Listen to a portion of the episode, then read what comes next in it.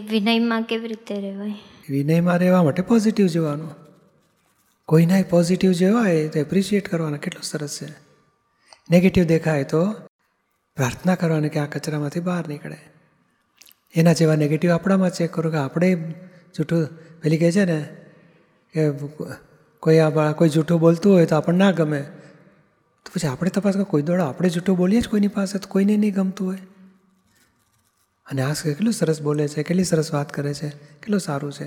Positive જુઓ તો positive જોશો એપ્રિશિએટ કરશો તો પોઝિટિવથી વિનય ઉત્પન્ન થાય. પણ પૂજ્યશ્રી એ ટાઈમે નેગેટિવ જ દેખાય પોઝિટિવ દેખાય જ નહીં. હા એટલે થોડી વાર પછી ગોઠવો કે ભાઈ આ ભૂલ થઈ ગઈ ફરી બીજી વખત મળે તો મારે પોઝિટિવ જોવું છે. અને અને નેગેટિવનું પછી એનાલિસિસ કરો કે એના જેવા આપણામાં છે? ના હોય ને આપણામાં તો ચોખ્ખું જ હોય ને બધું. ના નેગેટિવ હોય બધા હોય તો પછી એ પોઈન્ટ કહીએ છીએ કે નેગેટિવ આપણામાં હોય તો તો પછી કેમ ખોટો? જેમ આપણે જૂઠું બોલતા આ હાલ જૂઠાડો પણ તમે નથી જૂઠાડા? હા. તો પછી શું કામ કોઈને જૂઠાડો કેવો? ઉલટાને થાય કે મારું નીકળી જાય તો સારું એનું નીકળી જાય તો સારું એવું રાખવાનું. પોઝિટિવ જુઓ પોઝિટિવને એપ્રિશિએટ કરો તો વિનય ઉત્પન્ન થશે જ.